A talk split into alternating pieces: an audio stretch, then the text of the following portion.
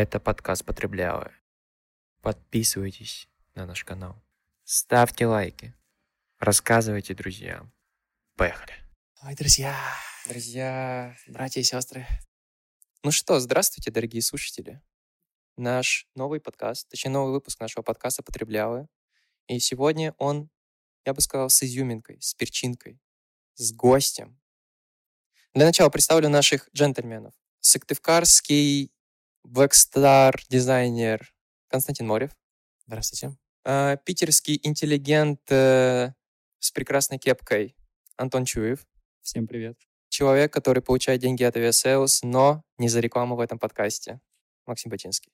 И у нас сегодня в гостях профориентолог, бывший тренер секты и просто прекрасная девушка Ника. Здравствуйте, Ника. Здравствуйте. Здравствуйте. Здравствуйте. И для начала, чтобы нам немного разогнаться, нам нужно познакомиться с Никой. Но мы не будем спрашивать, Ника, где ты выросла, какую школу ты закончила. Мы спросим тебя про контент. Какой контент ты любишь? Для начала. Первый вопрос нашей анкеты. Какой твой любимый фильм? А, всем привет. Да, меня зовут Ника. Вообще ты на самом деле мало про меня что сказал. А, Я еще скажу, что я эксперт по устрицам, дизайнер интерьеров. А, ну, да, тренер, профориентолог, карьерный консультант. В общем, много всего интересного. Любимый фильм? А, а, я увидела этот вопрос заранее, поэтому я подготовила на него ответ. А, любимый фильм — это «Фрида». Вы смотрели? Да, я смотрел.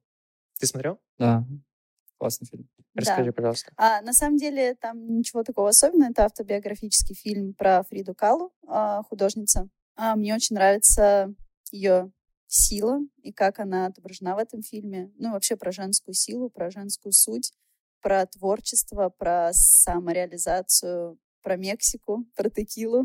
Короче, про любовь, естественно. Естественно, про любовь и про боль, которую она потом транслировала в своих картинах. Вот.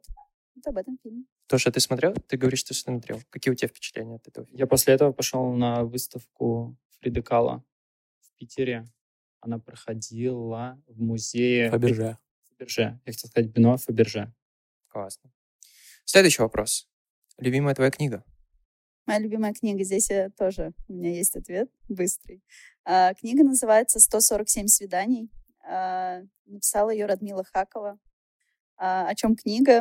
Наверное, понятно из названия. Радмила решила провести эксперимент. Она решила найти свою любовь, то есть поставила себе цель найти любовь. Каким образом? Она приезжала раз в месяц, а, переезжала из города в город или из страны в страну, неважно, то есть меняла свою локацию, а, и ходила на три свидания в неделю. Искала на себе пары разными способами. Основной все-таки наш любимый Тиндер. А, И у нее там были некоторые условия, то есть что она сама не приглашает, то есть ждет, пока ее пригласят молодые люди сами. Вот. И таким образом она описывала эту книгу, описывала разные свои отношения, а, там, где, с кем она жила, и вообще свои мысли по этому поводу.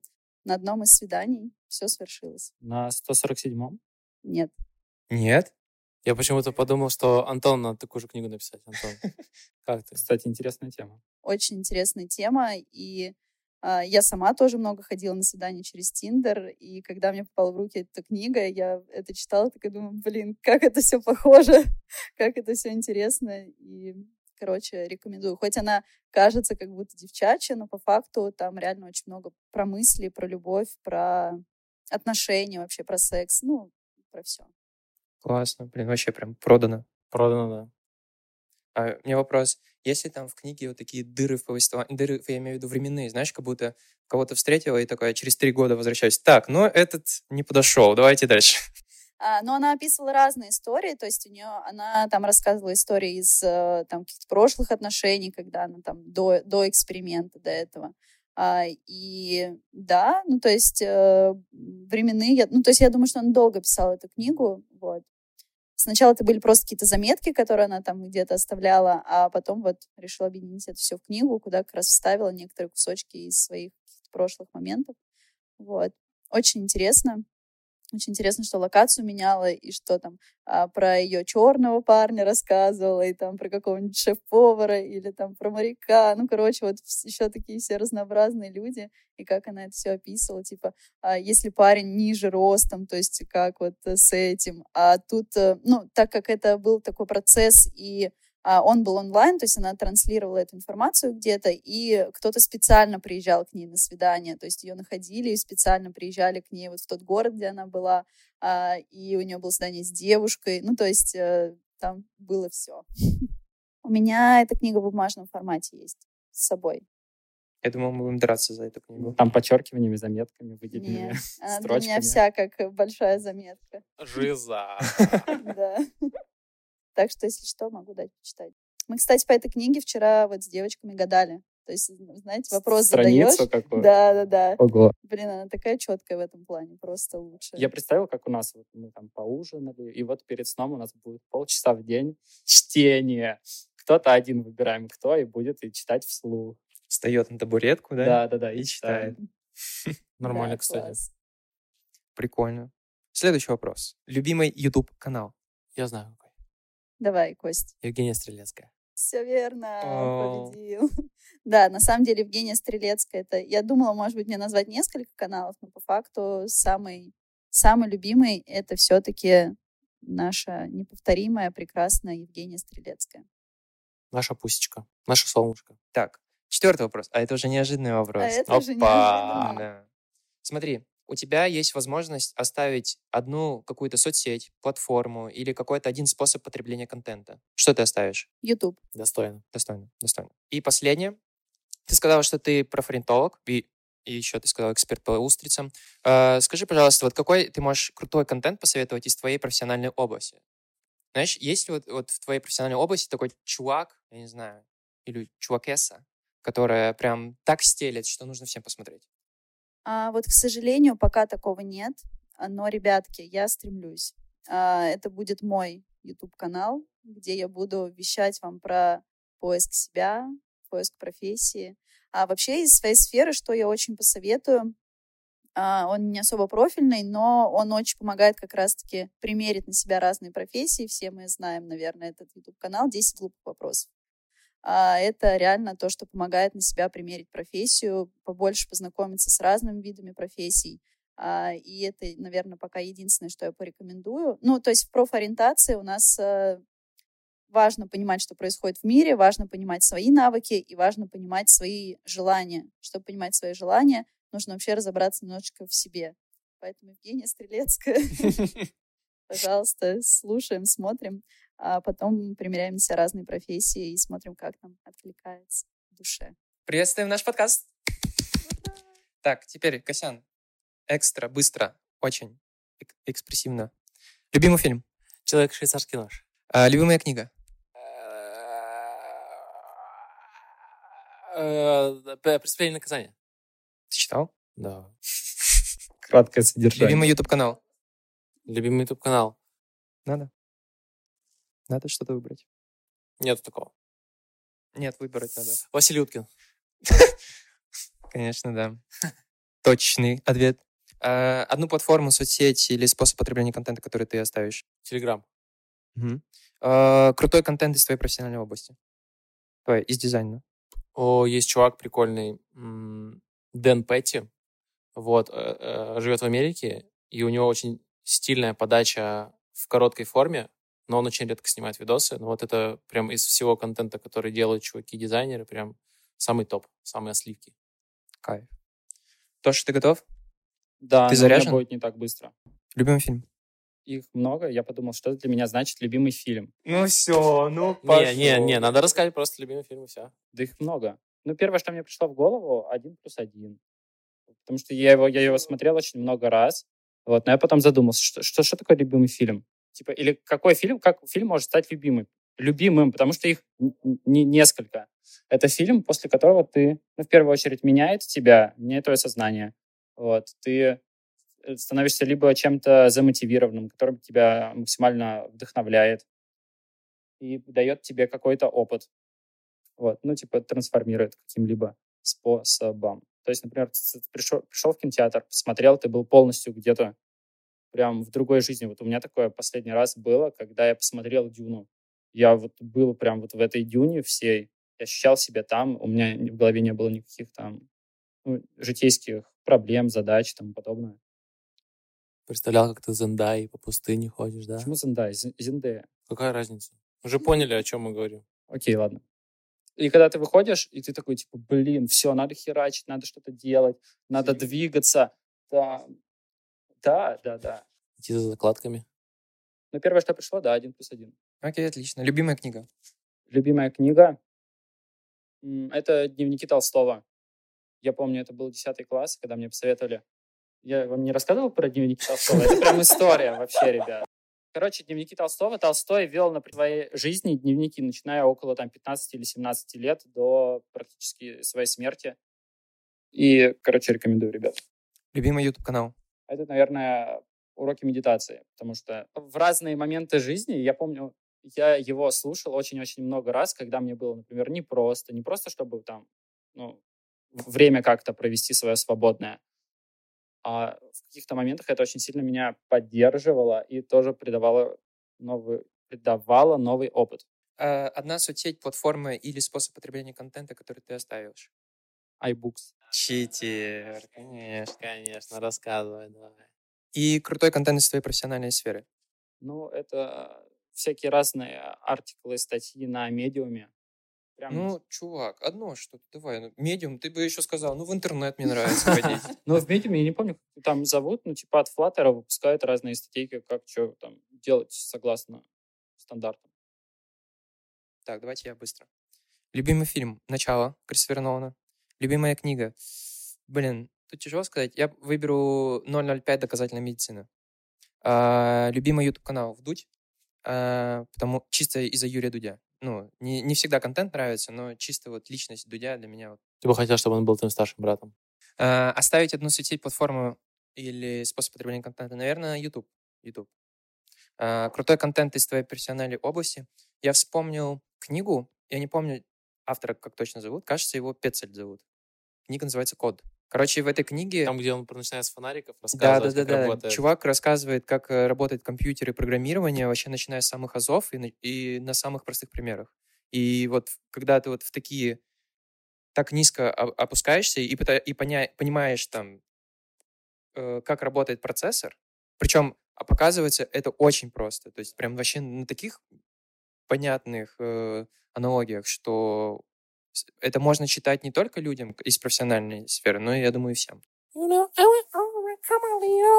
Э, такой вопросик, ребятушки. Вот есть, так- есть так- такой термин guilty pleasure. Это термин, который обозначает вещь, которая доставляет тебе удовольствие, но за которой тебе стыдно. Вот. И мне хотелось у вас спросить, есть ли у вас такие guilty pleasure в контенте, в потреблении контента? Что вы потребляете, после чего вам хорошо, но при этом очень плохо? И что вы скрываете, и что вы смотрите в режиме инкогнито? Есть ли у вас такое? Прям вот в инкогнито я в последнее время тоже захожу, смотрю Twitch FM. Потому что вот у меня было два канала. Рас- расскажи, что такое Twitch. Да, ну вот есть платформа Twitch TV, там стримеры обычно стримят, как они играют в игры компьютерные, вот. Ну, либо там еще контент какой-то делают, ИРЛ, и это все в прямом эфире происходит. И там очень часто много из-за того, что это прямой эфир, ничего никто не вырезает, много курьезных ситуаций. И из этих смешных всяких курьезных ситуаций делают нарезки за день, и потом каждый день выходит вот эта вот нарезка с, с- разных каналов. Вот. И у меня был на кана- два аккаунта на Ютубе. С одного я смотрел всякий более-менее полезный контент, а, а на другом аккаунте у меня вот все было засыпано, все рекомендации этим Твичом. И потом я сейчас недавно начал что-то увлекаться криптой, и у меня во втором аккаунте больше про крипту начало появляться. Я решил уже не портить алгоритмы снова, и решил теперь Twitch FM, если хочется посмотреть, то в инкогнито смотреть. Но Twitch FM иногда ставят э, 18+, и инкогнито 18+, нельзя смотреть. Мне приходится все равно смотреть на этом нормальном канале. Ника, какой у тебя guilty pleasure контент? А, вообще, я сейчас специально зашла, посмотрела в телефоне, что я смотрела последнее на Ютубе. Меня, я не пользуюсь инкогнито, у меня нет несколько аккаунтов, то есть у меня есть один аккаунт, и я зашла посмотреть, что там просмотрено. А, там очень много стрелецкой, просто я сейчас ее активно смотрю, поэтому я о ней активно говорю. Вот, но по факту А, я как-то уже вам говорила, это Артемий Лебедев. А, я смотрю его а, новости. Он новости, Да, самые честные новости. Да, вот э, слушаю его. Мне на самом деле а, не то чтобы прям стыдно за то, что я это смотрю, но мне не хочется об этом трубить во все, окна, что я смотрю а, и слушаю Артемия Лебедева. А, иногда он выдает что-то интересное, прикольное, но а, чаще всего я это слушаю и думаю, что ты несешь, чувак. Но в целом, да, наверное, это вот будет guilty pleasure. Мне вчера мама в Телеграм написала. Скин... Она подписалась на его Телеграм-канал и репостнула мне личное сообщение у него пост, у него там написано «За, я тебя никогда не оставлю в одиночестве». И мама мне пишет «Меня так прикалывают его сообщения». А ты какой-нибудь помнишь э, из последнего, что ты смотрел у него, что тебе запомнилось? Потому что Макс, мы как-то с Максом недавно тоже его обсуждали, и он мне рассказывал про то, что он э, говорил, типа, что курение — это тема, потому что ты легкие таким образом разрабатываешь. Вот, я так с этого прогорал, мне почему-то это так запомнилось, и вот думаю, у тебя, может, что-то есть тоже такое, что ты прям запомнила, какой-то абсурд такой. Или наоборот, что тебя больше ну, вызвало какого-то гнева или такого сопротивления. Ну, наверное, вообще его отношение к руководству страны меня удивляет, что он так, типа, все нормально, все классно, все, все так должно быть. И вот когда случилась война, и он такой, война — это плохо, но руководство, все нормально, ничего страшного. А, типа, у них там, это все неоднозначно, у них там свои... Ну, то есть э, его политическая какая-то позиция, она меня немножечко вводит в ступор. Ну, еще иногда он какие-то прям грубости откровенные говорит. Я не могу сейчас привести в пример, но иногда он прям грубит, и это неприятно просто слушать. Но при этом я слушаю, чтобы... Нет, не надо, пожалуйста. Давай еще, ладно. Ну, нет, ну все, ну хватит. Ну, Артем, ну хватит. Да, типа того. У меня был длинный перерыв в отношениях с Артемием Лебедевым. Я в какой-то момент я тоже как-то начал серьезно к нему относиться и к его позиции. А, и когда он начал, мне кажется, чересчур активно за политику вещать, я уже начал такой, ну блин, ну это вообще, ну не подходит ко мне. Ну все, чувак, давай, отписываюсь. Я телеграм-канал отписался, когда особенно он начал повторять посты старые. Но недавно парни, вот эти, которые сидят передо мной, э, поведали мне о новом способе потребления Артемия Лебедева. Это вот включить вот этот э, режим наслаждения Артемием Лебедевым, когда ты включаешь 1x, и, и вслушиваешься слова, и вот э, пытаешься вот смотреть это с каким-то угаром, с каким-то вот таким насмешкой. И вот получается вообще, кстати, классно. У него еще довольно приятный голос. Да, блин, и То речь. Есть его включать на фон и слушать. То есть не обязательно прям реально глубоко вслушиваться, но вот иногда что-то он прикольное скажет, иногда что-то не очень. И как-то у тебя и настроение такое туда-сюда. То есть, ну, развлекалочка такая некая, да. Ну, ты, кстати, вот Ника, когда говорила про то, что он, ну, как-то со странной политической позиции, но иногда при этом он что-то обсирает, но при этом что-то хвалит. И вот когда он я захожу на какой-нибудь тайм-код, который мне интересен. Например, там, недавно то, что Дудя признали иногентом, Дудя, Дудя и Шульман. И он сказал, ну, это уже знак качества. Дудь и Шульман — главные настоящие патриоты страны. И я такой, Лебедев все-таки иногда с нами. Знаете, как авторитет, который иногда что-то приятное говорит. Я такой, да, Артемий, да. А потом иногда выливает кучу говна на себя. Блин. Да, в этом весь Лебедев. Но у него, да, такая позиция, что тоже он что-то недавно, я смотрела, говорил, что он 15 раз на дню может менять мнение, а, что вот сегодня он сказал одно, а завтра другое, и это нормально. Вот, ну, позиция такая у человека тоже имеет место быть. Во-первых, там у... Кость, помнишь, ты рассказывал, у монтажера Лебедева вышел интервью, Подкаст, да, он на подкаст ходил. да, где он рассказывал внутренности вот производства этого контента. И на самом деле, кстати, тоже мне помогло немножко по-другому посмотреть на это все. То есть я понял, что это какая-то уже больше производственная машина. Это не то, что он такой сел, камеру поставил и расскажу, ребята, как вам, как надо жить жизнь. А там есть редакторы, которые эти новости подбирают. Они, возможно, ему что-то еще подготавливают, что надо сказать.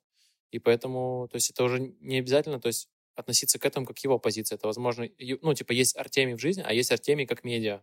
И это могут быть две разные как бы, позиции, две разные точки зрения.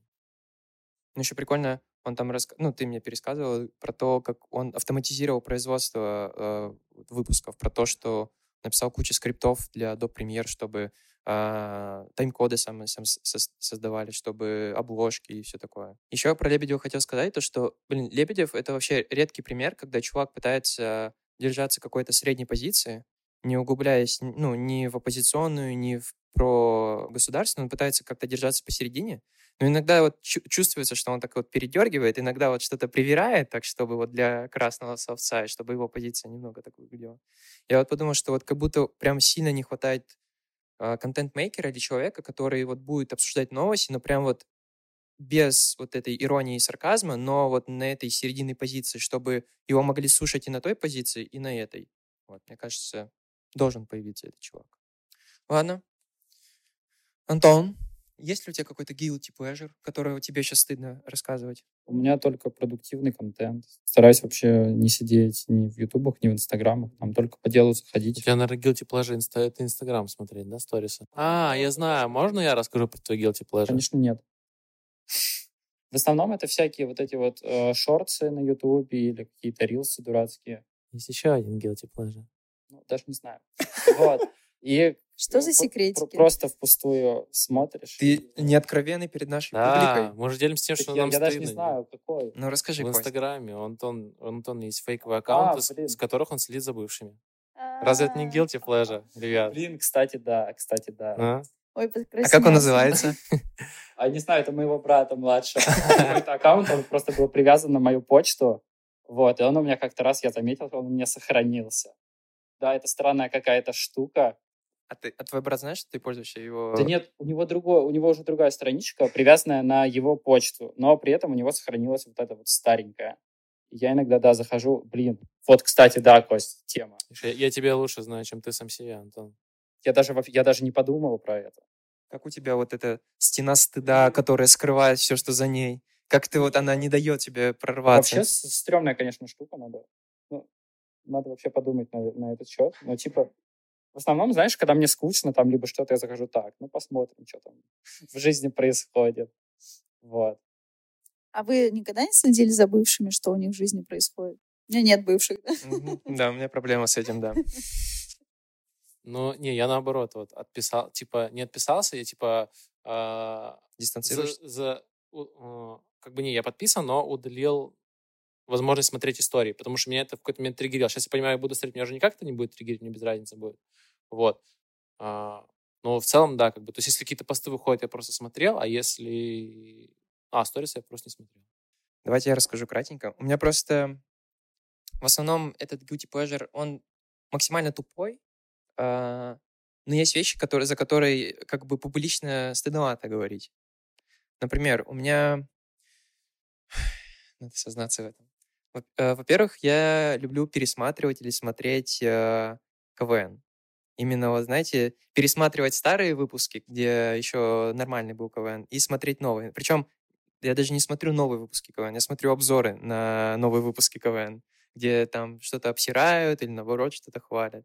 А, иногда есть еще такой тип контента, точнее, я не сказал, область контента на Ютубе, э, называется медийный или блогерский футбол, когда где-то лет пять назад э, фиферы собрались в одну публичную медийную команду, наз- которая называется Амкал, и начали делать про это видео. И после этого начался бум какой-то таких медийных команд. Сейчас уже там большие деньги, много спонсоров и много таких уже команд, уже турниры про- проводятся. И знаете, там есть такой вот элемент вот этого реалити, грязного реалити, когда там кто-то друг друга обсирает, может быть, кто-то дерется, какие-то конфликты. Вот.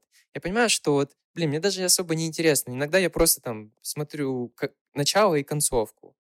Вот. Но почему-то есть такое. Вот, кстати, почему-то у меня есть так- такая часть, что я могу смотреть контент, который я вот прям чувствую, что я, мне он откровенно не нравится или откровенно ненавижу. Но я иногда посматриваю, что там происходит все-таки. На всякий случай. На всякий случай, вдруг образумился Чисто человек. как Антон с бывшими, да? Да, Приглядываешь. да. Когда мы вот в общаге жили, Костя любил смотреть дневник Хача. А мне прям вообще не нравилось. Но все равно, потом я тайком иногда посмотрю, что же там происходит такого. или пропаганду. То есть я иногда захожу там на канал Соловьева посмотреть, так, а что там по первому каналу показывают, что по второму. Причем, мне, знаете, мне хватает там минут, минутки-две, чтобы так, так, все, блин, я понимаю, все, мне, не- ну, все примерно то же самое. Или вот в последнее время мне нравятся какие-то прям нарезки жести вот именно из каналов пропагандистских. Сейчас прям там откровенная жесть. Вот, но я уже сейчас это воспринимаю так больше, так интересно, что вот какое оно дно вот сейчас нащупали. Нормально, тебя такой набор вообще. Есть такое. А вот то, что мы влог смотрели у Александра Тихомира, мне кажется, это тоже guilty pleasure. Я тоже такой смотрю, типа, ну на самом деле вот, ну вот, что его смотреть, что он там немного интересно расскажет. А расскажи, расскажи чуть подробнее, что за влог. Александр Тихомиров — это такой фотограф, видеограф, который много снимал там для Playboy, для Максим и так далее. Я как-то на него наткнулся, мне кажется, я еще в школе учился, когда я наткнулся на его YouTube-канал. Вот, и просто из-за того, что он там много путешествовал, мне было интересно смотреть вот за тем, как он по странам перемещается. Ну и, понятное дело, там много красивых девушек было. Вот. И потом он что-то перестал этим заниматься. Вот. И, и вообще он как- жизнь там в какой-то момент в реалити-шоу превратил, там ему прям это нравилось. Видно было, как ему это удовольствие доставляло, вот публично показывать, что у них, какие у них конфликты в жизни происходят. Вот. И сейчас он приехал на Бали и начал снимать, как он живет на Бали. И мне почему-то интересно смотреть. Ну, я сам сейчас как бы живу на Бали, в принципе. А он сейчас на Бали? Да. Причем ты же его видел, да, как-то? Да, а мы ехали на, на серф, а он как раз наоборот со слайна поехал. Вот. И, и типа я вот смотрю, понимаю, ну что там, как бы, ну, ездит он там посерфил, не знаю, там жопу своей девушки показал, рассказал, как он грибов поел, ну ничего интересного. Но почему-то мне вот, когда вот какой-то из реалити, типа небольшой, из личной жизни делал, мне вот интересно за этим понаблюдать. Я вот периодически захожу и смотрю. Тоже Костя вот так вот ты я тебя подсадил. подсадил, да? Да, но потом я вот я не, ну, у меня было как-то так, нормально, но что-то интересно. А потом мы вспомнили, ну, Костя сказал, что это, это что, чувак из подруг, э, как, там, с легендарным выпуском, когда он э, говорил про то, что харасить 17-летних девушек и напаивать их наркотой, а потом спать с ними, это нормально. Вот, а, это- это он? Да, да, Все, это Какой точно мы ужас. смотрели старый какой-то выпуск? Да. да, да, это вот года два, Это закрытый, типа он закрыт, он по ссылке, Макс его нашел, чтобы мы его посмотрели еще раз. да. Вот, и после этого я такой, блин, теперь все Как понятно. у тебя мнение, да, поменялось? Ты типа смотрел так более-менее с интересом, а Ну, потом... не, я бы не сказал, что интересно, типа такой, ну, нормально, типа какой-то странный чувак.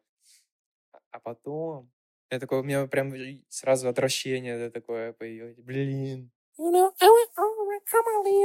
А, Таня Мингалимова, нежный редактор, а, в своем телеграм-канале сравнила телек 90-х и текущих. То есть она говорила про то, что сейчас в наше время в телеке очень много агрессии, одна политика, отсутствуют э, разные мнения. А тогда очень был такой добрый контент. Люди говорили с грамотной речью, не то, что в этом подкасте у меня. Там, например, э, выпуски, э, я не помню, как эта программа называется, где вел Сергей Бодров. Туда пришла Чулпан Хаматова, и она рассказывала, такая молодая Чулпан Хаматова, про какое-то свои начинания. Кажется, уже тогда какие-то, знаете, начинания в благотворительности было. И она такая вот так, так очень аккуратно, светло рассказывает что-то по телевизору.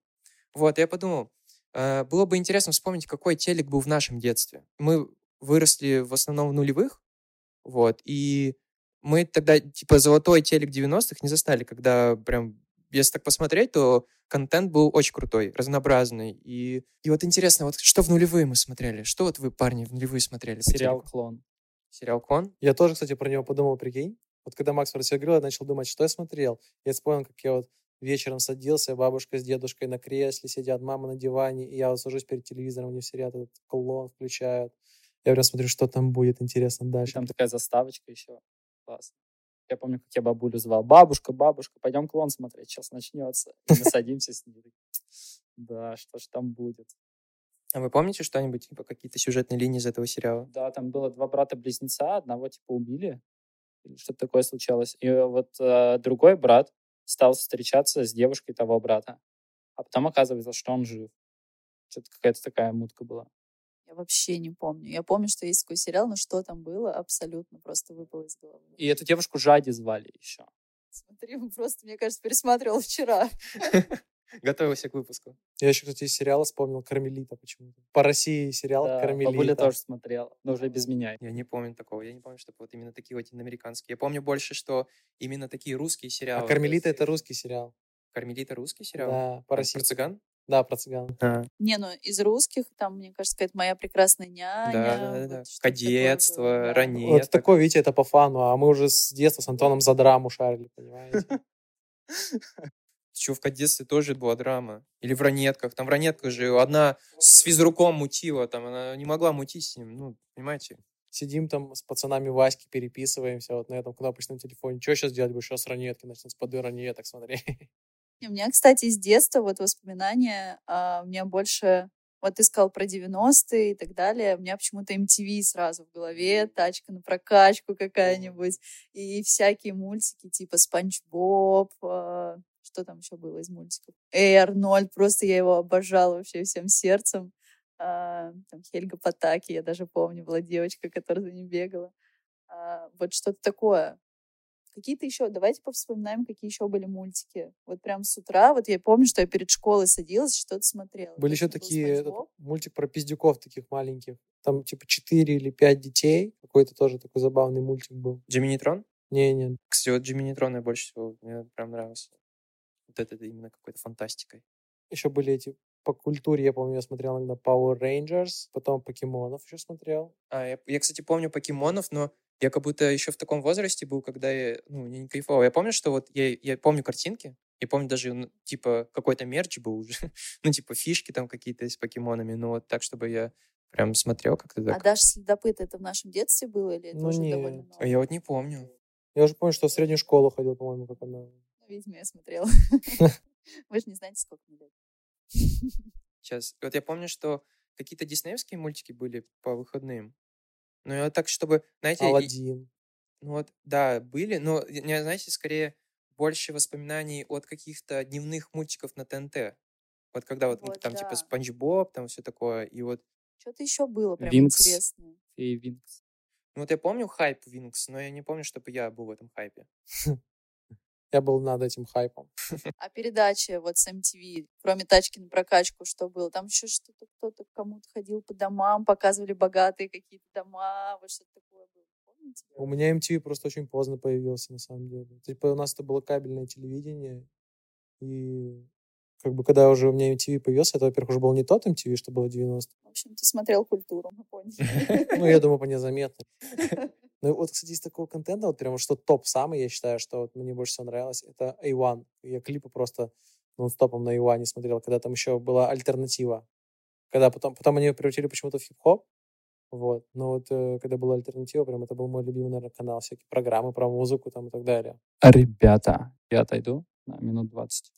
И потом я опять приду. А ты вспомни какую-нибудь программу, и мы тебя отпустим. Программу? Ну да, из детства какую-нибудь. Из детства? Ой, ну это опять моя небольшая история. Это летом, История летом я обожала, мне бабуля готовила всякие вкусности. Вот. И время обеда это где-то там 2 часа дня. Вот. Бабуля мне там накладывает такую тарелку супа, чтобы с горкой был, второго. Вот, при- приносит, ну, у нас кухня там была раздельная, там надо было приготовить, и потом это все отнести уже именно в дом. Вот. Я садился и смотрел там Бэтмен шоу. Ну, то есть там полчаса, как каждые полчаса мультики идут в обеденное время. И я помню вот просто с каким удовольствием я обедал под эти мультики. Ну, первое, что я вспоминаю, это был Бэтмен. Потом показывали еще Джеки Чана в это время. Ой, Джеки Чана помню, да, на СТС. СТС, да, да. Вот такая история. Так, Тоша отходит пока. Я вот пытаюсь вспомнить какие-то телепрограммы. Вот именно, знаете, вот эм, именно вот, как, как сказать, не зарубежные, а вот которые вот на русском рынке делались. Я не знаю, для, детей вообще не помню, чтобы что-то было. Вот вы помните, что для детей? Сладких снов, как это... Спокойной ночи, малыши. Да. Ну, да, но... Ой, у меня есть травмирующие воспоминания, связанные с этим. Хотите с вами поделюсь? Вы уверены, что хотите это услышать? Да, конечно, да. вот, вот со всего вот этого моего детства, да, как бы, вот мне запомнился именно этот момент, когда были «Спокойной ночи, малыши». Я еще, не знаю, мне кажется, учился в классе во втором. Мой э, средний двоюродный брат, у меня на три года старше, он где-то, значит, в классе в пятом учился. И вот, как бы бабушка что говорит, все, ладно, давайте смотрите и спать идете. Я вот так вот в предвкушении, так мы ложимся. У нас был такой вот диван, вот так вот он стоял, там потом. И вот мы так ложимся на этот диван, типа я и брат. И получается, что у меня голова возле его жопы. И вот начинается, что-то они там рассказывают, и он как перданул мне прям в лицо. Вот. Я такой, фу, зачем ты это сделал? Твое, твое испорченное, вот, из- из- э, как сказать, твое такое теплое время, да, вот когда ты, Да. когда ты Все максимально... испоганил своим пердежом. И А всё. почему ты сейчас я это рассказывал? И еще вспомнил одну историю, как мы с ним типа дрались якобы. Ну, то есть мы просто, о, давай подеремся, давай. Ну, и просто типа, супер медленно, максимально. У меня была зубочистка во рту. И он так берет, так, что-то как-то задевает меня, у меня зубочистка так в щеку, хрясь, втыкается. Я такой, о. Вот такая история кратенькая. Продолжаем. Вот такой контент там употребляли. А, российский ты говорил контент, да? Да, да. Я просто вот помню из детства, что я вот как смотрел именно передачи, но это большие гонки, я помню. Умники и умницы. Вот «Умники и умницы» для меня всегда это какое-то душная была телепрограмма. Вот я в детстве очень, ну, как-то мне неинтересно было. Ой, помню, как я по НТВ включал своя игра и думал, что они тут делают, стоят каких-то Я что творят. вспомнила, это же «Битва экстрасенсов». И вот на РЕН-ТВ тоже еще шло что-то. А, с вот Дружко? это, чу- да, да, да, Дружко, который говорил, что Необъяснимо, но необъяснимый факт. да. Во, А вот по это это супер. самый умный. О, вот самый умный я помню, да. Тина Канделаки. Вы слабое звено, вы самое слабое звено, Да, прощайте. Да. Тоже было да. что-то такое. Да. Да, да. Я почему-то помню, у меня какое-то обрывочное есть э, было какое-то шоу, я даже не помню его правила, но помню вот этот момент. Э, шоу, кажется, называется «Руль- «Русская рулетка» или что-то такое, где там э, э, люди стоят по кругу, и кажется, они что-то тоже отвечают на вопросы, и кажется, проигравший, он э, у проигравшего пропадает пол, и он падает вниз на, на матрасы. И у меня почему-то это какое-то такое травмирующее немного. Я такой, Как страшно. да, как страшно. А, кстати, еще одно травмирующее, тоже связанное с телеком. У меня почему-то один раз, э, все, все же знают, да, этот, э, «Деревню дураков». Да. Да, да, И мне как-то приснился кошмар с этими, да. с этими Ну, товарищами. Вообще реально ужас какой-то. Это что было? Фильм? Нет, не Это, фильм. это передача, скетч, ну, с- такой сериал, Скетч-шоу, да, да. скетч-шоу, да. Вот, и мне приснился этот кошмар, и после этого я не ложился на правый бок спать, всегда на левый, потому что я боялся, что мне снова, если я лягу на правый, значит, у меня приснятся кошмары. Я еще вспомнила Форт Боярд. Да, это О, да, кстати, да, да, да. Еще был X-Factor. X-Factor? Я Это не как бы взяли, ну, копию с американского, где там надо было из пауков, всяких там личинок. Еще была а, с Дмитрием Нагиевым передача «Окна». Я не знаю, что там обсуждали, но я А, помню, да, что срачи были. Я помню, что там подра... Вот я знаю этот э, highlight, когда Нагиеву влетело. Когда... Он, кстати, рассказывал Дудю этот момент, когда... Ну, вот, э, была эта драка, и она, естественно, постановочная, и у него была заготовленная ампула крови, которую он, ну, раздавил, чтобы у него кровь пошла изо рта. Его, типа, уводили, знаете, за, за съемочную площадку, что, типа, все. Я еще вспомнил, но это как бы уже это не, не- там, не, не нулевые, а чуть, по-моему, попозже это было, как мы с мамой смотрели «Каникулы в Мексике». О, да, каникулы в Мекс. Да, это жестко. Вот это тоже такой guilty pleasure какой-то, но вот я прям тоже Блин, Я залипал. обожала вообще каникулы в Мексике. Ну, Дом 2, конечно, мы даже не обсудили ни секундочки. Я, кстати, помню, что первые выпуски смотрелись. Да, все смотрели Дом 2 на самом-то деле. В начале. Втихаря, даже если говорили, что не смотрели. Да, да, да. Но каникулы в Мексике, да. Я даже помню каких-то людей из Дом-2. Ну, знаете, визуально, типа, какой-то там был такой Майя Брикосов с такими длинными волосами, какая-то там его девушка, которая на Земфиру чем-то похожа. Солнце. Солнце, да. Да, И этот э, Р- Роман, не знаю какого, лысый А, с Арбузов какой-то да, там с- Так, и вот мы сейчас, знаете, мы как-то все вот это обсуждаем, мы раз- обсуждаем какой-то развлекательный контент. А знаете, типа вот в том, ну, там, где Таня рассказывала в Телеграме, там больше какой-то такой разговорный-образовательный такой контент был, знаете, такой просветительский. Ну, то есть какие-то... Помните, вот, я не знаю, наверное, я чуть-чуть застал эту шоу, э, что-то на, на абордаж или что-то такое, там, типа, веселый старт для детей с тематикой пиратского корабля, что-то такое было. И там его, вел Андрей, вот этот рыжий изванушек. М, По Вот. второму каналу это было? А? По второму, по России? Мне кажется, по первому. То есть раньше это э, Сергей Супанев вел, чувак, про которого Дудь делал документалку. Вот. И потом там менялись ведущие. Ну, в общем, как Мне будто... кажется, просто мы не в том возрасте были, чтобы такой контент. В основном, Ну типа, да, только я развлекал. смотрела, развлекала его только. Хотя и как-то я не помню, чтобы кто-то из моих близких тоже смотрел. Серьезно, мне кажется, мы все просто развлекались. По 7 ТВ я вспомнил, я смотрел еще тоже вот как раз обзоры сети игр. И еще этого... Вот этого чувака, который сейчас про английскую лигу делает. Елагин? вместе. Да, у Елагина там по 7 ТВ, как он озвучил разные матчи. Такие олдскульные. Я тоже помню. Со школы приходил и смотрел, как люди в дартс играют. Да, или бильярд. Да, да. Интересно было вообще. Из невеселых э, я вспомнила, была передача «Жди меня». Наверное, может, она Да. сейчас есть. Но она все равно какая-то депрессивная. Я помню, в детстве я ее избегал. Ну, типа, не, не- не то, что избегал, а так, типа, увидела, что, ну, ладно, переключу. Не, не- Не, Мне всегда так было трогательно. А еще по РЕН-ТВ ночами шла эротика. Да. Да, я помню. Ну, типа, я помню, что я как-то обнаружил, что она там идет, но уже как будто либо был интернет, либо что-то такое, то есть либо еще надо было мне рано обычно спать ложиться, я вообще, ну, то есть один раз, может, что-то такое видел. Я больше помню, что я иногда смотрел голые и смешные по какому-то там тоже такому каналу. Впрыснули Ой, ребята, ностальгии. поностальгировали. Да. You know, I went over, come on, Leo.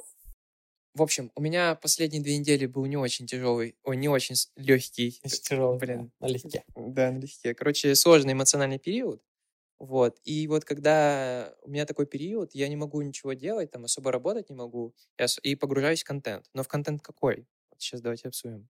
Я прям вот в такое, в, эм, в таком состоянии погружаюсь в прям максимально простой, легкий контент, причем не в какой-то новый, я постоянно пересматриваю какой-то старый контент. То есть эм, я там пересмотрел несколько фильмов Marvel, про ну, которые люблю. Потом я пересмотрел выпусков 10-15 Дудя. Вот. Я, я вот пересмотрел, и можно было бы обсудить новый выпуск Дудя, с- типа «Человек во время войны», но как-то даже нет каких-то тезисов, чего-то нового. А можно было бы обсудить, помогло это тебе или нет? Что именно?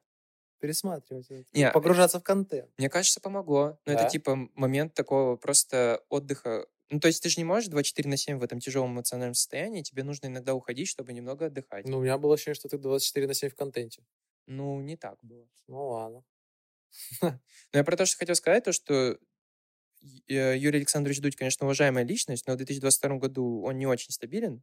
И, ну, вот, например, его последние документалки, это, ну, не супер интересно. Как бы более, сказал бы, очевидно, там, например, про пытки или про, там, про Беларусь, или вот про то, что человек во время войны. Ну, как бы ничего нового из, из этого э, не подчеркнуто. Возможно, мы не целевая аудитория этих документальных фильмов. Возможно, типа, это для каких-то, не знаю, наших мам, которые, или людей, которые, типа, знаете, еще до конца не определились с позицией. Вот. Да, как будто сейчас Дудь хочет э, всем доказать, что война — это плохо, а по факту, э, мне кажется, его аудитория уж точно об этом знает. Но при этом у него 10 миллионов, и не факт, что, вот, знаете, в эти 10 миллионов подписчиков почти все это понимают. Вот, но я хотел просто рассказать, что я очень много пересмотрел с 2018 года, Дудя образца 2018 года. Я вот хотел кратенько про каждый выпуск какой-то вот один тег рассказать, почему вот этот выпуск можно еще пересмотреть. Он, Дудь брал интервью, несколько интервью у журналистов э, эпохи 90-х, то есть э, времен свободы, когда можно было критиковать власть, и когда э, время такое типа, немного бандитское, свободное. Мне кажется, для Дудя это вообще какая-то тема такая важная, 90-е, и он очень много это исследует. Вот. И он сначала брал интервью у Сергея Доренко. Сергей Доренко, журналист, который умер в 19 году, но в свое время сделал легендарный фильм про Курск, про подлодку Курск, с которой его уволили. Вот. И этот выпуск прикольный тем, что как-то Дудь пытается узнать у него про 90-е, а Доренко так сопротивляется и говорит, ну, Дудь, ну что ты как краеведческий музей какой-то, копаешься в какой-то вот фигне, давай лучше сейчас про будущее, ой, про нынешнее поговорим. Вот, и плюс Доренко очень классно говорит, и плюс еще у него такой момент был психологическо-социологический, когда он рассуждал про вот на- эм, наш, я не знаю, народ, про Россию, и он говорит, э, Дудь у него спрашивает, как вы относитесь к Путину, а Доренко говорит, я не спорю с народом, я не могу как бы критиковать выбор народа. Ну, типа, знаете, тут как бы с одной позиции такая, такая извилистая, а с другой стороны есть какая-то в этом суть, то, что а, Владимир Путин, то, как сейчас он ведет, отчасти это вызвано тем, что хочет наш народ. Вот, то есть наш народ хочет, типа, империали- империализма и какое-то вот, типа, захватничество, войны и так далее, и Путин им дает. И Доренко такой, ну, я не могу это критиковать. Вы что, хотите, чтобы на меня 140 миллионов сейчас обозлилось? Вот, и этот момент, он немного такой, знаете, для меня он немного не то что поворотный был, но в голове чуть-чуть сломал, что все-таки я бы не сказал, что Путин действует вообще не опираясь на мнение народа. Александр Невзоров, тоже журналист, который сейчас в бегах, что мне понравилось? А, вот эта история. История про то, как он же был депутатом 4 созыва. Рассказывал историю про то, как он э, с каким-то друганом пришел на созыв, там раз, один из девяти раз за 20 лет или за 15 лет, когда он пришел в Думу. Вот, и он рассказывал историю, как он, типа, тычет, в- там, типа, панель из трех кнопок, да, нет, и воздержусь. И он тычет в какую-то, ну, не в кнопку. Чувак, друг ему говорит, ты чё, Глебыч, ты чё, пьяный, что ли? Ты ж вроде, ну, не пьешь. Он говорит, да вот мне тут не хватает кнопки, мне похуй. Вот. А, про MTV. Вот как раз вот мы сейчас говорили про телевидение 90-х. Вот мне кажется, вот этот выпуск тоже очень классно показывает, какое крутое телевидение было. Про то, что оно вроде, сделано просто, там вроде просто прямые эфиры, и они отвечали на письма зрителей, и очень похоже, вот, кстати, на, на то, что сейчас в Твиче есть. Но все равно, типа, люди любили это, и классно то, что MTV, типа, был вестником модной музыки в то время. Так, потом там три документалки сразу посмотрел Бала- про Балабанова, про Алексея Балабанова, про Олега Топакова и про Ширли Мыри. И тоже это, типа, объединяющая тема про 90-е и про ту свободу, которая там была. Вот, и э, Короче, дуть такой дед. Раньше трава была зеленее. да, Он был лучше. да, да, да.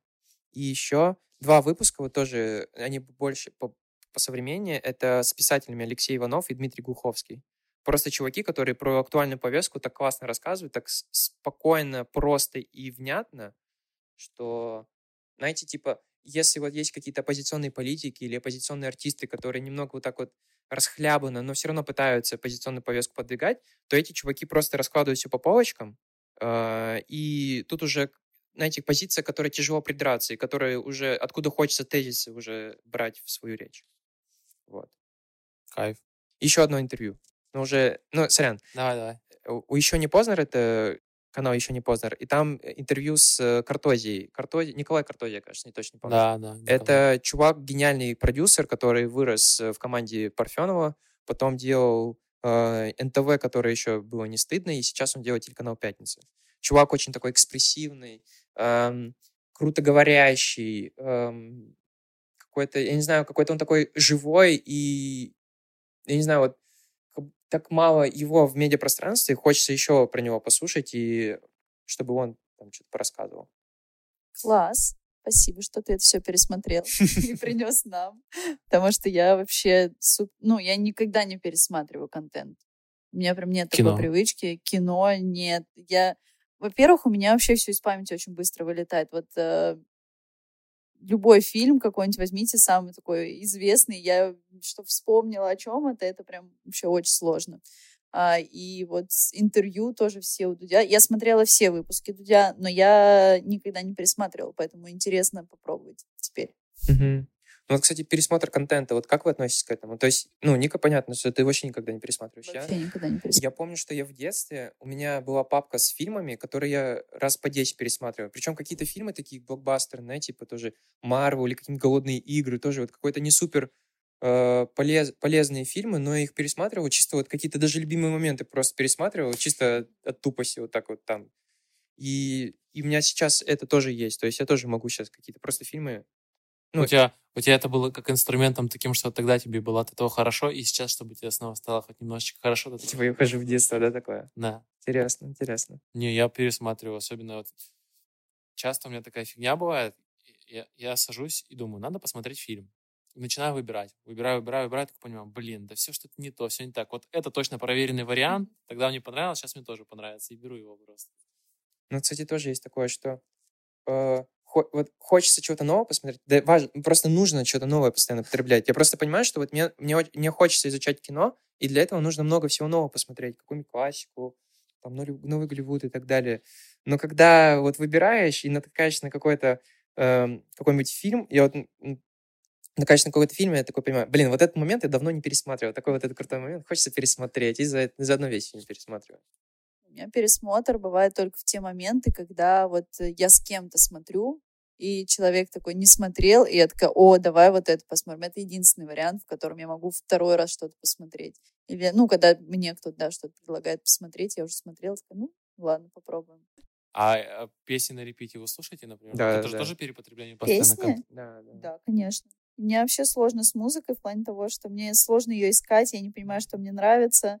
А, и ты когда новую песню слушаешь, она тебе обычно не нравится, и тебе надо несколько раз ее послушать, чтобы она все-таки тебе понравилась.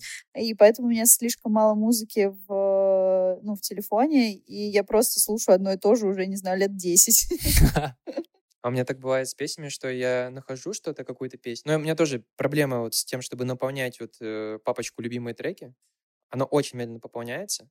И у меня бывает так, что я нахожу какую-то песню или пару песенок, я их переслушиваю, так, так переслушаю, что они мне надоедают, вот, и, и потом я не могу уже дальше их слушать, и потом, когда я просто вот этот э, плейлист любимых треков переслушиваю, у меня просто уже много песен, такой, блин, да это уже надоело, это уже надоело. Это уже это, это уже не то, что нелюбимое, но это уже раз 500 переслушал. Тоже не про меня. Да. У меня новый этап, мне надо слушать новую музыку. О, я сейчас прохожу интересный курс. Да ты что? Так, ну что, а, рассказываю про то, что чем я сейчас увлекаюсь, какой контент я сейчас Вот этим вот. А, внимание, Внимание, видеоверсия. Видео вопрос. Итак, внимание. А, мы включаем в наш подкаст слово «осознанность». Пришло. Это слово пришло к нам в подкаст. Что, что оно значит? А, на самом деле, мне всегда казалось, что это какое-то дурацкое слово, и действительно оно какое-то немножечко грубым. Ну, короче, как-то к слову осознанность относится как к каким-то сумасшедшим людям, которые налево и направо раскидываются этим словом. Но по факту а, я сейчас начала погружаться вообще, понимать, что это такое. И я уже давно практикую осознанное питание. А, и это когда ты слушаешь максимально внимательно свой организм, а, и понимаешь, что нужно покушать сейчас именно тебе, и не переедаешь, потому что ты чувствуешь, когда ты наелся, а, соответственно, пьешь столько воды, сколько тебе нужно, то есть э, полностью осознание того, что тебе нужно сейчас потребить, а, чтобы чувствовать себя хорошо. А, и из контента, который я потребляю на эту тему, а, я сейчас прохожу курс у Веры из группы Алоэ Вера. А, у нее есть курс, который так посвящен осознанному питанию. А, точнее, у нее телеграм-бот на эту тему. И каждый день он скидывает какую-то информацию. Об этом тоже можно поглубже, поинтереснее поизучать, посмотреть. Вот. Но это так, повышение квалификации назову. Потому что практикую я давно, а курс прохожу сейчас. Есть такое, что ты смотришь, и ты типа такая, а, ну это понятно, понятно. Ну, это, ну, естественно, что ты мне это рассказываешь. Есть такое? Ну, 90%, да. да. То есть э, просто подтверждаются мои мысли. Ну и в целом послушать э, одни и те же мысли, но другими словами тоже, в принципе, полезно. Вот. Что еще я делаю для того, чтобы познать осознанность? Осознать осознанность. Осознать осознанность. Сейчас э, я прохожу курс, который называется «Контакт с телом». Э, этот курс записали Оля Маркис и Дмитрий Мацкевич. Э, да, они в паре записали этот курс. А, я купила за 500 рублей. Я решила, что я... Там, там есть выбор, за сколько ты хочешь его купить. Либо за 2 рубля, либо за 500 рублей, либо за 1000 рублей. Я решила заплатить 500 рублей. А, в общем, прохожу сейчас этот курс, чтобы еще больше прочувствовать вообще свое тело. То есть помимо того, что а, я там смотрю что осознанно можно поесть и э, сколько воды мне нужно попить, еще и хочется понять, как я хочу подвигаться, то есть как тело мое хочет подвигаться, а может быть, да, действительно попрыгать, может быть, э, это что-то такое плавное и нежное, а, и помимо этого я еще хожу на экстатик по воскресеньям здесь, на Бали, чтобы тоже максимально прочувствовать все это. А что такое экстатик? Экстатик — это э, танцы, наверное, можно так назвать. Это такая практика, когда собираются много людей, а, включается музыка, и все начинают двигаться, и все двигаются как хотят, делают что хотят, несмотря на то, что вообще происходит вокруг. Кто-то медленно, кто-то быстро, кто-то лежит на полу, кто-то стоит, смотрит на океан, или все что угодно может происходить. Самое главное — внимание на себя, на свои движения. И что я вижу еще в экстатике интересного, это взаимодействие с другими людьми. То есть ты настроился, ты максимально чувствуешь свое тело, и тебе комфортно, и тут ты входишь в поле а, с каким-то другим человеком, и вы начинаете взаимодействовать вместе, но при этом а, понимая, как ты хочешь подвигаться, но чувствуя, как э, хочет движений вот тот человек, с которым ты взаимодействуешь. Это, это очень интересно. То есть не только внимание в себя, но и внимание а, в, в людей. Вот. А, это еще одна из сфер осознанности, которую я сейчас рассматриваю. И а, третья сфера. А ты это- можешь да. э, каким-нибудь э, поделиться приемчиком вот из этого курса, что ты почерпнула, чтобы мы тоже к себе внедрили это?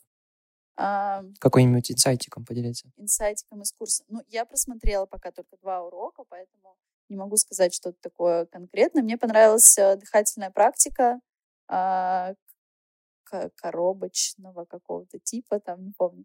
Вот, когда ты э, на четыре счета вдыхаешь, четыре счета задержка, четыре счета выдыхаешь, а, и снова задержка. И вот так делаешь несколько циклов, то есть это на успокоение Сработало у тебя?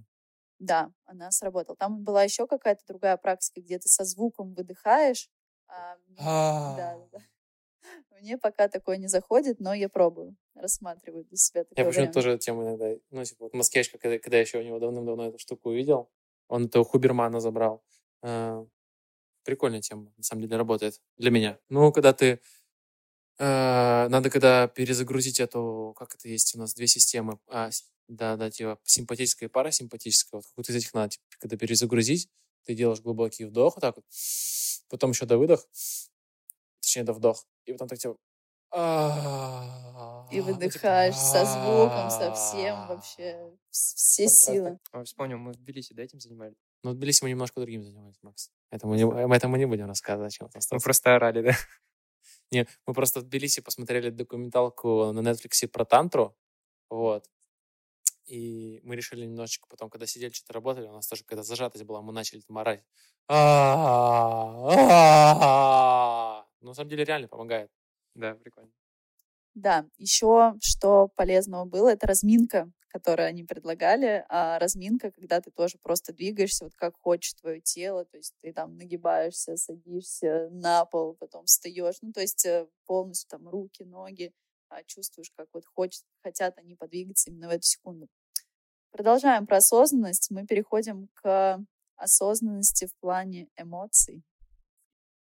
Да, эмоции. Что я делаю сейчас с эмоциями? А, Я смотрю сейчас видео как раз у Стрелецкой про эмоции, вообще понять, какие бывают виды эмоций, как их между собой различать.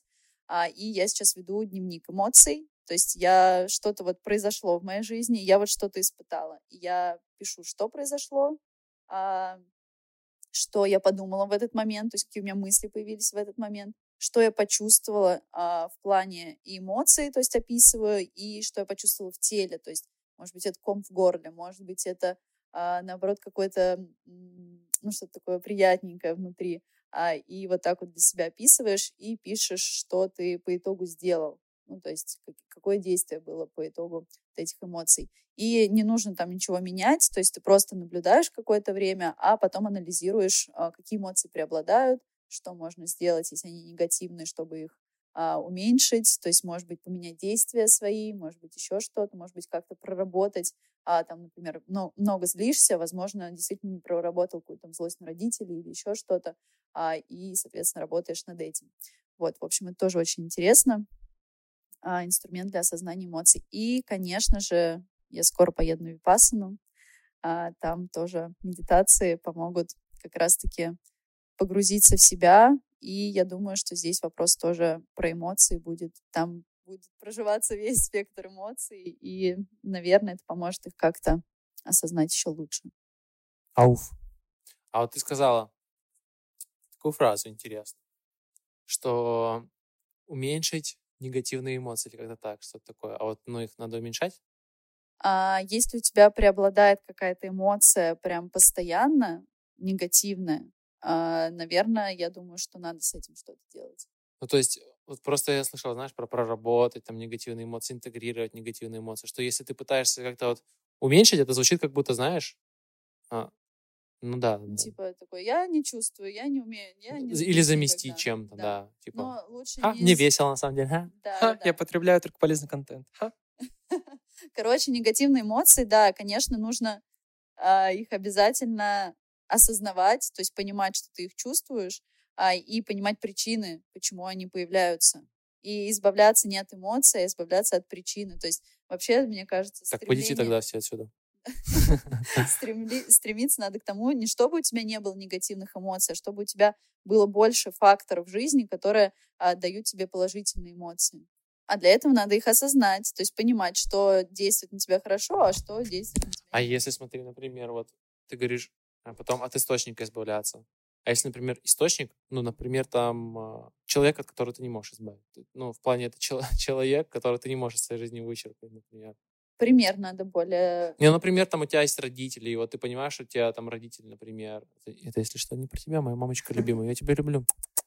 Ну, просто, Ну, чтобы мне что-то кажется, пострее, было. Родителей тоже можно вычеркнуть. Ну, вот Это можно не тебя, моя Ну, мамочка. смотри, здесь можно... А зависит, ну, наверное, от степени опять же, еще. да, а, про родителей. То есть а, а, я а, была в Москве, когда мы с мамой довольно плотно общались, э, и у нас было много разных там тоже стычек, и тоже на меня влияло наше с ней общение. Мам, все нормально, не переживай. Но, конечно, ну ты сама знаешь. А, Да, то есть э, тоже, конечно, это тоже как-то негативно могло на меня влиять, но сейчас я уехала на Бали, а мы общаемся не так э, много, как раньше, и у нас отношения стали намного лучше. То есть не всегда, это не всегда типа вычеркнуть, все, мама на меня негативно влияет, а больше с ней никогда в жизни общаться не буду. Но вы можете найти такой способ общения, который а, будет приносить только радость вам, а не заставлять вас страдать. То есть родитель здесь тоже должен включить взрослую родительскую позицию, чтобы вы могли договориться о том, в каком формате вы взаимодействуете, чтобы вам было комфортно. То есть не вычеркиваем а, людей, мы вычеркиваем причину недовольства. То есть нужно чуть поглубже смотреть. Не значит то, что мы все, никогда ни с кем больше не общаемся, потому что радуем себя только мы. Ой, Ника разложила, конечно, по полочкам просто. эмоции вообще все расскажу. Я просто, у меня как раз сейчас в терапии такой момент, когда, ну, я дошел до того, что я понимаю, что я со своими эмоциями, я не умею их выражать. И у меня как раз вот вчера был а, сеанс про то, что, а что с эмоциями вообще делать нужно? ну, типа, что с ними выплескивать, не выплескивать, держать в себе. А, Да, здесь, э, пожалуйста, смотрите все Стрелецкую, она прям очень круто на эту тему разложила. То есть держать в себе эмоции нельзя, а, но э, не нужно их бояться. То есть, например, а, бывает такое часто в парах, то есть ты боишься показать, что ты злишься, что ты такой, а, боишься обидеть человека своей злостью. Но это ты только делаешь хуже отношениям, потому что ты должен показывать, что есть какие-то вещи, которые тебе не нравятся. Но о них можно говорить экологично, о них можно доносить мягко, а, приводя факты и показывать не то, что человек плохой, а то, что тебе не нравятся вот конкретно вот эти действия. Но это надо реально отслеживать. То есть ты иногда сам можешь не понимать, что именно тебя злит. И вот это уже ответственность. Ну, такое на грани, на самом деле. Вот смотрите. Есть, вот, знаете, э, ненасильственное общение. Да. Когда там прям ты так вот действуешь по алгоритму, и прям все себя, себя так супер классно чувствуют, вроде ты и высказал, да, и, при этом другого человека вроде как ты ему реально по фактам все разложил. Вот. Но при этом есть же такое, что, ну, даже там Мацкевич пытается транслировать, что как бы у тебя есть какая-то, например, агрессия, тебе надо ее прожить. Если ты, например, сказал вот это, выразил, ну, ты донес какую-то, наверное, все-таки это надо как-то совмещать. Потому что, типа, ты сначала проорался, потом такой собрался, фу, так, все, для себя это сделал, а теперь надо еще донести, чтобы такого не повторилось. Но мне кажется, когда у тебя сильные эмоции, когда ты не можешь с ними совладать, э, мне кажется, их не надо приносить другому человеку. То есть э, ты можешь сам реально проораться, сам там что-нибудь попсиховать, а потом, когда они у тебя чуть-чуть снизились, и ты уме... ну, сможешь сейчас как-то донести свою позицию, наверное, ее тогда приносить другому человеку. Мне кажется, да, действительно, а, бить кого-то, там, а, кидаться чем-то. и Осуждаем. Это ну, не выход. То есть в любом случае выплеск агрессии, наверное, должен быть какой-то, поэтому есть разные практики на эту тему. Есть, а, не знаю, бокс какой-нибудь э, или какие-то есть вот комнаты, куда ты приходишь, бросаешь посуду. То есть это все, пожалуйста, но мне кажется, действительно в себе тоже не держать, но а, другим людям тоже не вредить. Да, в себе держать точно надо. Да, но это сложно. Ну, в плане вот Держать в себе? Э, не держать в себе. То есть вот, ну, знаете, так часто говорят, типа, ну вот, надо прожить эту эмоцию, чувак, типа, вырази ее как-нибудь. Я понимаю, что у меня с этим проблема, что, например, я когда задумываюсь, вот когда, например, последний раз плакал, я вообще не могу такого, понимаете, вспомнить. Вот. То есть и я понимаю, что вот если бы что-то плохое произошло, я бы, например, просто поплакал, возможно, мне бы это гораздо легче прошло бы. Ну, типа, да, я такой признал, ой, что-то какое-то говно поплакал, и все. А когда ты э, вот не мо... типа, это прям скилл такой, уметь выражать свои эмоции и проживать их. И это прям очень сложно. Да, согласен. Но ты тренируешься это делать постепенно. Ты Только говоришь, так, мне сейчас плохо, надо плакать. Не-не, по, рас- по расписанию выражаем злость на подушке. Но вот у меня есть, да, такое, что я не умею злиться. Ну, то есть э, я вообще в какой-то, не знаю, может, в детстве мне кто-то сказал, что злиться это плохо, но я прям такая всегда радостная, на позитиве, а когда вот что-то плохое происходит, как мы обсуждали, что ты там смеешься, например, в этот момент, хотя ты должен позлиться, то есть выразить, что тебе что-то не нравится. А так получается, что, а, да, то есть э, тоже учиться выражать какие-то определенные, ну, кто-то не может выражать да, какие-то определенные эмоции, тоже надо учиться делать. Короче, инструментов много. Курсы. Евгения Стрелецкая. Евгения Стрелецкая лично. Психотерапевт. Есть медита- медитация на возникновение чувства любви к чему-то, к какому-то объекту. Чтобы ты это, у тебя это чувство чаще появлялось, вот, ты типа сидишь там, смотришь на какое-то дерево и стараешься максимально представить, ощутить, как ты его любишь и как оно важно для тебя. Как у вас вообще с э, любовью? Ну, вы умеете ее проявлять? Давай уточним. Давай. Так, давай разложим так. Что такое любовь? Давай, что ты хотел уточнить, Макс? Не, я просто... Что значит выражать любовь? Ну, то есть эмоцию любви вы испытываете? Да. Как вы ее проявляете? Например, вот я сидел, когда мы серфили на закате, я специально отплыл в стороночку, где не было вол- волнишек, э, сидел на серфе, видел вот этот вот закат, такое оранжевое, ярко-оранжевое небо, переливающееся в разные оттенки синего и голубого, и там темные, и облака такие еще. Как будто там вот Иисус такой вот стоит вот сверху и светит. Образ Иисуса, Ника. Образ Иисуса. Вот. И ты сидишь вот на волнишках. И я прям максимально вот прочувствовал, как вот эта теплая вода течет, обволакивает там мои ноги, меня немножко покачивает, и как я вижу эту всю картину, ветерок там дует, и просто проникся чувством любви. Я вот, кстати, вот в тот день практически чуть не заплакал. Я прям почувствовал, как ко мне подходило вот это вот. Типа так сидел, так смотрел на это все. То есть это проявление не радости, это проявление именно любви. Да. А что, не, ну подожди. Вот реально, она спросила про проявление любви, но ты сказал, что ты чувствовал, а Я ты не сказала, прочувствовал, как у тебя любовь проявляется. Например, ты заплакал, например, или обнял кого-то, или, или сказал вслух. А проявление это вовне. У тебя есть как-то, что у тебя вовне заметно изменяется? Ну, Что... я- Я был не токсиком. Я вот э, из-за того, что я внутри испытывал То есть по дефолту ты токсик, но когда вот у тебя любовь, типа, да? Ну? Да, когда у тебя любовь, ты излучаешь ее и, ну, типа, максимально становишься таким вот. Мне тогда на серфинге казалось, что ты, наоборот, отъехал и, чё-то- и, и вообще злишься на весь серфинг. Макс, как ты любовь проявляешь? Я не знаю, на самом деле. Ну вот я не знаю, вообще на самом деле проявляю я или этот вопрос мне нужно еще. А вообще чувствуешь, вот можешь вот так вот э, тоже там от заката понять, что ты вот любишь закат, любишь Бали? Наверное, мне пока тяжело именно вот от заката или, не знаю, от каких-то вот таких внешних. Но к людям я могу чувствовать любовь. Наверное. А ты, Костя, что там у тебя с любовью? Я вообще максимально любвеобильный человек. Проявляю ее ко всем вокруг всегда. Ко всему. Обнимаю. Могу поцеловать. Вот Антошу могу расцеловать. Все тело ему могу расцеловать. Да, Антош?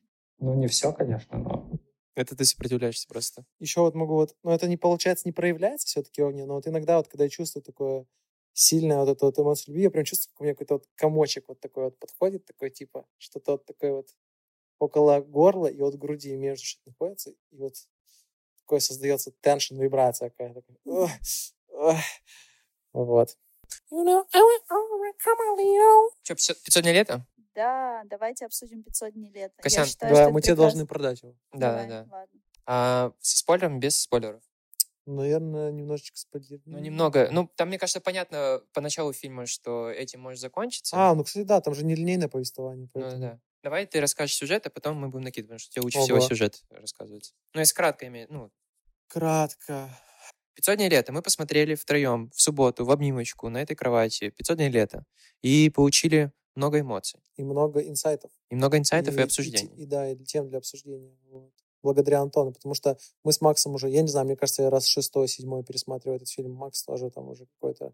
Вот, Антон не смотрел. Сюжет такой, что э, чувак, не помню, Том его, по-моему, зовут, Ну, короче, Джозеф Гордон Левит. Джозеф, Джозеф Гордон Левит, да, на работе к нему там в его отдел устраивается Зои Дешанель. Прекрасная Зои Дешанель. Прекрасная такая пусечка. Боже мой, Зои Дешанель. У-ху. Вот. И он в нее влюбляется. а, начинает с ней общаться, и там прикольная просто сцена нравится, я нее расскажу, что они сидят в баре, и вот он как бы пытается ее прощупать там, закидывает какие-то темки там, и вот она в какой-то момент говорит, что она не верит в любовь, что любви не существует. И прям видно, как ему такой, типа, что, ну как, как это нету любви? Вот. Ну, и в какой-то момент я на самом деле не понимаю, почему это происходит, но по итогу, типа, они начинают, ну, типа, она к нему проявляет чувства, и, ну, они начинают встречаться. Вот.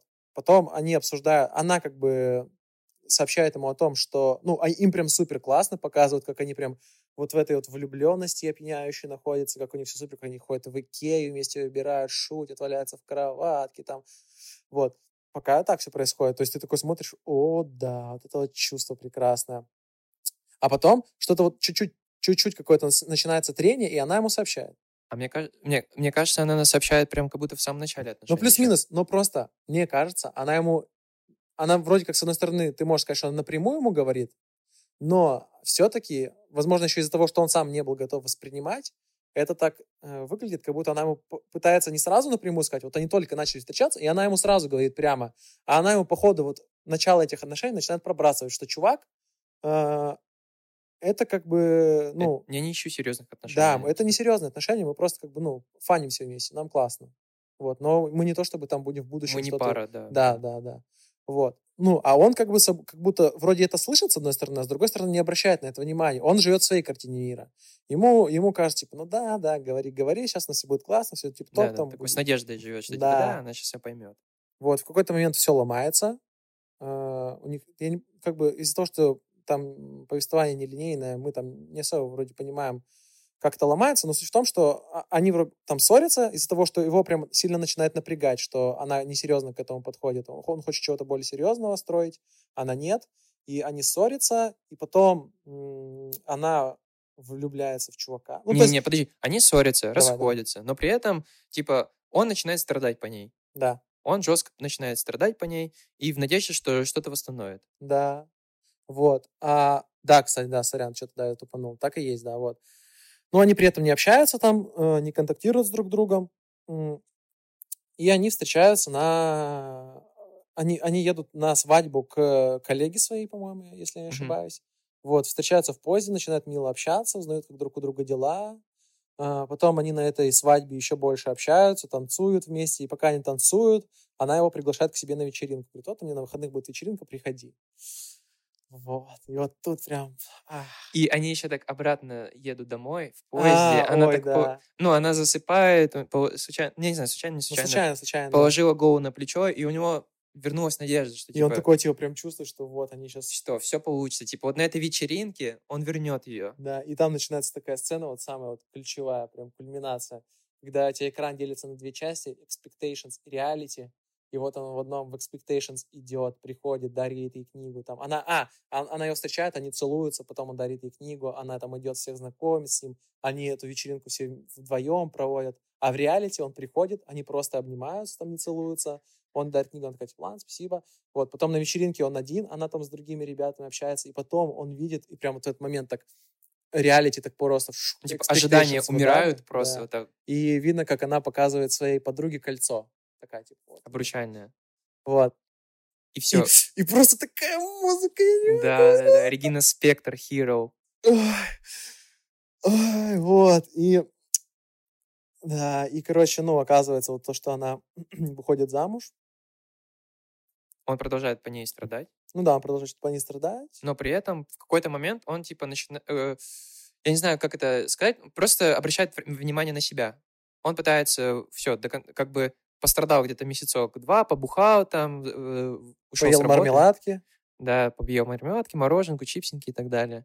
И как-то пытается обратить время, ой, обратить время, обратить внимание на себя. Пытается э, найти вернуться работу. к своей мечте. Да, вернуться к своей мечте, стать архитектором. Вот. И, в принципе, где-то в, в конце он типа отпускает ее. Но потом он узнает, типа, они как-то, вот я не помню, где это они общаются, но она ему рассказывает, что она влюбилась. И вот это тоже для меня такой момент был, например, когда я в школе стрел, думал, да как так, ты вот только что заявляла, что ты не веришь в любовь, тебе она не нужна, и тут ты говоришь, что вот, ты влюбился, я такой сидел прям думал, ну нет, как так? Вот. Вот, и да, короче, она ему потом рассказывает, что вот, типа, чувак, да, я была, раньше так говорил, но потом-то я встретил этого человека, на самом деле оказалось, что любовь существует. Вот. И он к этому уже более-менее хладнокровно относится. Типа, ну, не то, что хладнокровно, но Он типа такой восприятие. отпустил, да, Да. типа принял, что главное, чтобы ты счастлива была. Да, вот. А еще прикольно, что потом вот в конце всего этого ее зовут Самар, эту девушку, и он как бы идет устраиваться на работу и знакомится, а там девушку зовут Отом. Красиво, очень красивый момент. Вот. И этим все заканчивается. Да, то есть, если кратко, типа, чувак вступает в отношения, и девушка ему говорит, ну, я не хочу серьезных отношений. А чувак, типа, живет в своей иллюзии, то, что это любовь, это Серьезные бабочки, это отношения. серьезно, типа, там вообще как бы явно показывается, что чувак вырос вот на, этих, на этих ромкомах, на этих а, романтическое голливудское представление любви, что любовь одна на жизни, и то, что вот он нашел ту единственную неповторимую, что в любви он только, он в любви реализуется. Вот, но потом, и потом она еще раз это говорит, что, чувак, я не хочу серьезных отношений. А он такой, нет, я хочу, чтобы мы были парой. Вот. И вот у него это рушится. При этом, вот мы рассказали сюжет, кажется, что все, ну смысл фильм смотреть. Ну, как бы, не см- ну, и мы сейчас поговорим больше про сюжет, но и хочется сказать про художественную часть фильма, что, во-первых, он очень классно снят. Он э, нелинейное повествование, э, какие-то такие художественные моменты, типа какие-то вкрапления мюзикла, чтобы показать, чувак, э, чтобы показать его эмоции, что он такой счастливый. Э, Или вот приемчики по типу, когда он перечисляет, что ему в ней нравится, такие близкие ракурсы, а потом он перечисляет, что он это в ней ненавидит, наоборот. Да, ровно через пять минут и примерно то же самое. Да. Да, из-за ненависти. Вот. Ну и куча... То есть сам фильм сам по себе очень крутой. И мне кажется, Зои Дишнель прям очень классно отыграла. Тут показала вот именно человек, который вот... Вот есть Джо- Джозеф Гордлин, который вот прям безусловно влюблен, и вот она как прям холодно это отыгрывает, прям, она прям передает это чувство. То есть прикол фильма в том, что помимо вот то, что он художественно классно снят, это показывает про то, что ромкомы в Голливуде снимаются по одному жанру, и люди верят в это. И вот этот фильм, он как раз это слом вот этого жанра, слом ромкома о том, что не обязательно лю- любовь заканчивается вот так вот позитивно, не обязательно все вот заканчивается каким-то финальным поцелуем, не обязательно герои э, станут счастливы. То есть отношения — это вот как, это как урок, который вот человек проходит. То есть видно, что герой э, провел, как сказать, герой изменился за, вот, вот за эти отношения. То, что он понял, что вот его мир рухнул. То есть вот там, кстати, вот этот момент, что его мир рухнул, вот этот его идеалистический мир отношений, он рухнул. И он стал как-то более приземисто относиться к любви, к отношениям. То, что он начал обращать внимание на себя. Вот. Ну вот.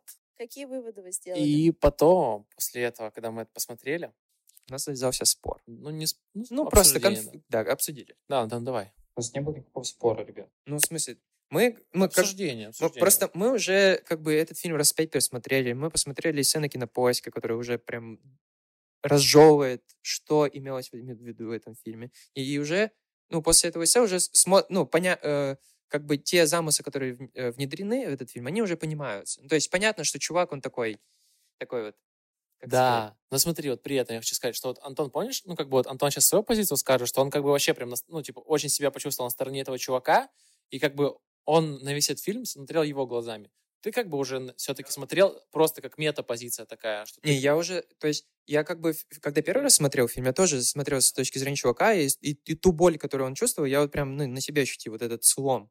Но вот сейчас я смотрел уже и как бы и метапозиции с точки зрения девушки. Да. А я хочу сказать, что вот я почувствовал, что я был где-то посередине, потому что э, я понимал и Антона, и когда ты начал говорить свои доводы, меня прям это отрезвило, знаешь, так вот ты начал так четко по полочкам, потому что ты посмотрел это эссе, у тебя еще чуть более это как-то все было разложено. И ты когда начал свои аргументы рассказывать, я тоже начал немножко из этого так выходить, типа, блин, да, да, да, вот. Поэтому вот э, я где-то был посередине между вами. Есть что сказать, Тошенька? Да, есть. Как его, Гордон Левит? Да, да. Джозеф Гон- Гордон Левит. Да, короче, он. Вот, мне казалось, то есть я отчасти себя увидел в нем. Ну, не на максималках, как там это все было, а на каких-то минималках. И за счет того, что я видел сходство, он мне сильно ну, симпатизировал, я ему сопереживал. И, ну, как ты, Костя, сказал, да, что я смотрел именно с позиции именно его. Так что насчет чего вы спорили? Что то есть именно мы как будто, вызвало знаешь, спор? смотрели... Вот я... У нас... Не знаю, как это спор или не спор. Ну, в общем, Ну, спор. это было больше обсуждение. Да, обсуждение. То есть Тоша смотрел с точки зрения парня, и он сопереживал ему. И он так еще топил, типа, немножко притапливал, что она не права на самом деле. Типа, вот он все для нее делает, он вкладывается, а она как бы в ответ на него не идет, не откликается на него. А, а Макс говорил, что она сразу сказала и заявила открыто, что такого не будет. Как бы не ее вина, что он, ну, типа, Не то, живет. что не его вина, но он, грубо говоря, Не он жил в иллюзии. Не Не ее вина. Он жил в иллюзии. Прям видно вот эту иллюзию, в которой он жил. И вот я, грубо говоря, наверное, да, смотрел с ее точки зрения. И вот этот спор у нас был, кто прав или кто виноват. И что вы в итоге вынесли какой-то итог, кто прав, кто виноват? Ну, вот я понимаю, что из-за того, что я уже кучу анализов этого фильма посмотрел, я понимаю, э, как чувак изменился. То есть э, сначала может показаться, что вот это фильм какой-то несчастной любви. Ну, то есть чувак влюбился, потом она его кинула, и он страдал, он ее отпустил, и все, и пошел к другой девушке. А вот я вынес то, что вот э, чувак вырос вот за этот момент. Ну да, типа можно было сказать, с одной стороны, что как бы если таким наивным взглядом посмотреть, что это какое-то просранное время, что вот он просто прострадал это, но с другой стороны к этому можно подойти так, что он вырос за это время, что это типа А в ценный. каком плане он вырос? То есть что он из этого вынес? знаешь, какой-то более здоровый подход к отношениям. Ну, то есть не то, что отношения — это спасение всей жизни, и то, что нужно ради отношений жить. И не то, что это про тебя чисто. Ну, то есть, может, там какой-то даже эгоистичный был подход, что вот, я же люблю, а ты нет, как так?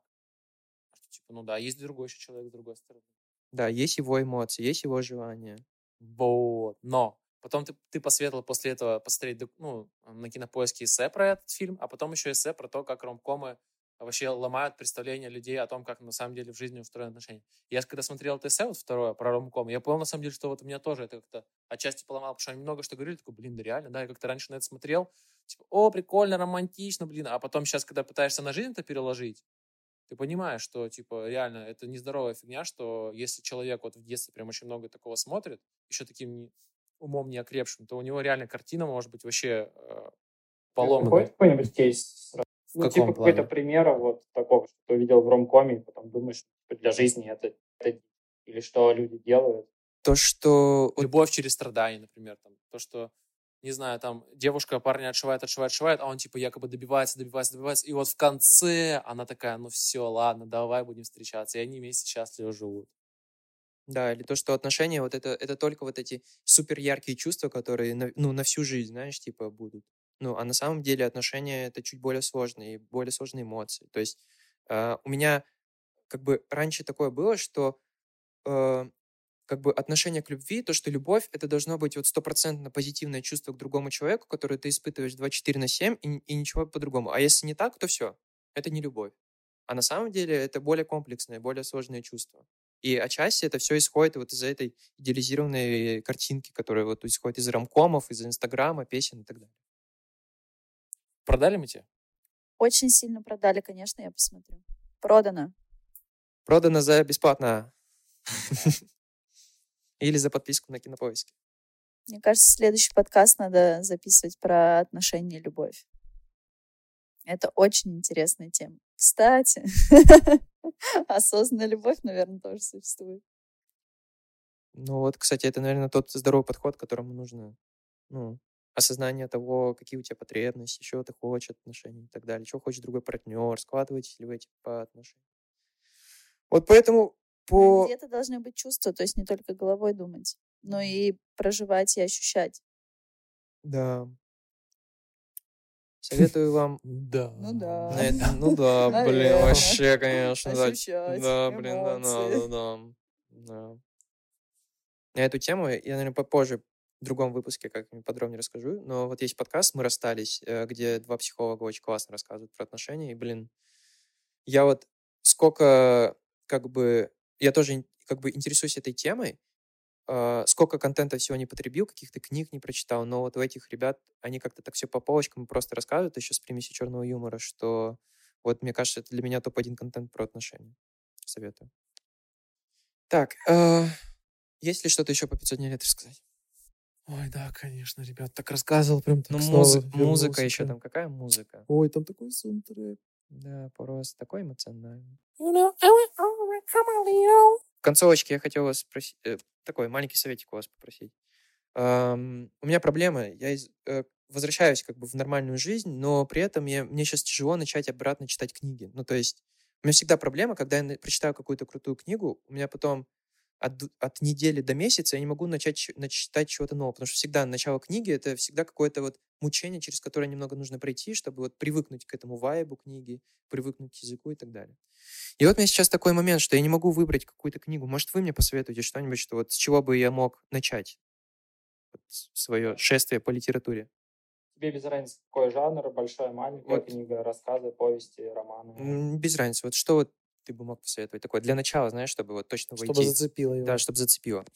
Для начала что-то небольшое. Э, Это, конечно же, Довлатов, какие-то его повести, рассказы. А можешь, ну, какое-то чуть-чуть конкретное? Хорошо. Ну, например, начиная с самого его классики «Чемодан». То есть это рассказ, состоящий из пяти каких-то таких небольших а, рассказов, и через них проходит ну, какая-то такая тон, тон, тонкая нить повествования. Вот. Мне просто учительница, я до сих пор помню, я вам уже рассказывал, может, нашим слушателям будет интересно, если какой-то сложный в жизни у вас период, где вы думаете, что типа, блин, капец, мне плохо, вообще ничего нет интересного, все печально. Вот. И она говорит, в такой момент открывайте там томик рассказов Довлатовой, читайте, и просто у вас жизнь, короче, сменится. Когда у меня возникали, ну, либо были какие-то там сложные какие-то моменты, либо я помню, я заболел, когда короной в Новый год, и очень максимально себя плохо чувствовал, такой с непонятной температурой лежал. И, ну, вообще была полнейшая апатия, отсутствие сил, эмоций. Вот. Ну, такой вот какашечка. Я открыл Довлатова и просто кайфанул. Просто погрузился в этот мир, в его рассказы. У него очень, интерес, очень неинтересный, просто максимально талантливейший стиль, напис... уникальный, уникальный стиль написания. То есть он это так все пишет с какими-то такими шутками, приколами. Он ну, известных и заслуженных таких рассказов, там «Заповедник» еще есть, «Наши», «Наши» прям вообще офигенно. И «Чемодан». Это что первое пришло в голову. А второе, второе это прям то, тоже классная эта книга, которую я перечитывал, наверное, раза три или четыре. Это «Мастер и Маргарита». Вот, каждый раз читаю, я открываю что-то новое, смотрю на определенные сюжетные линии.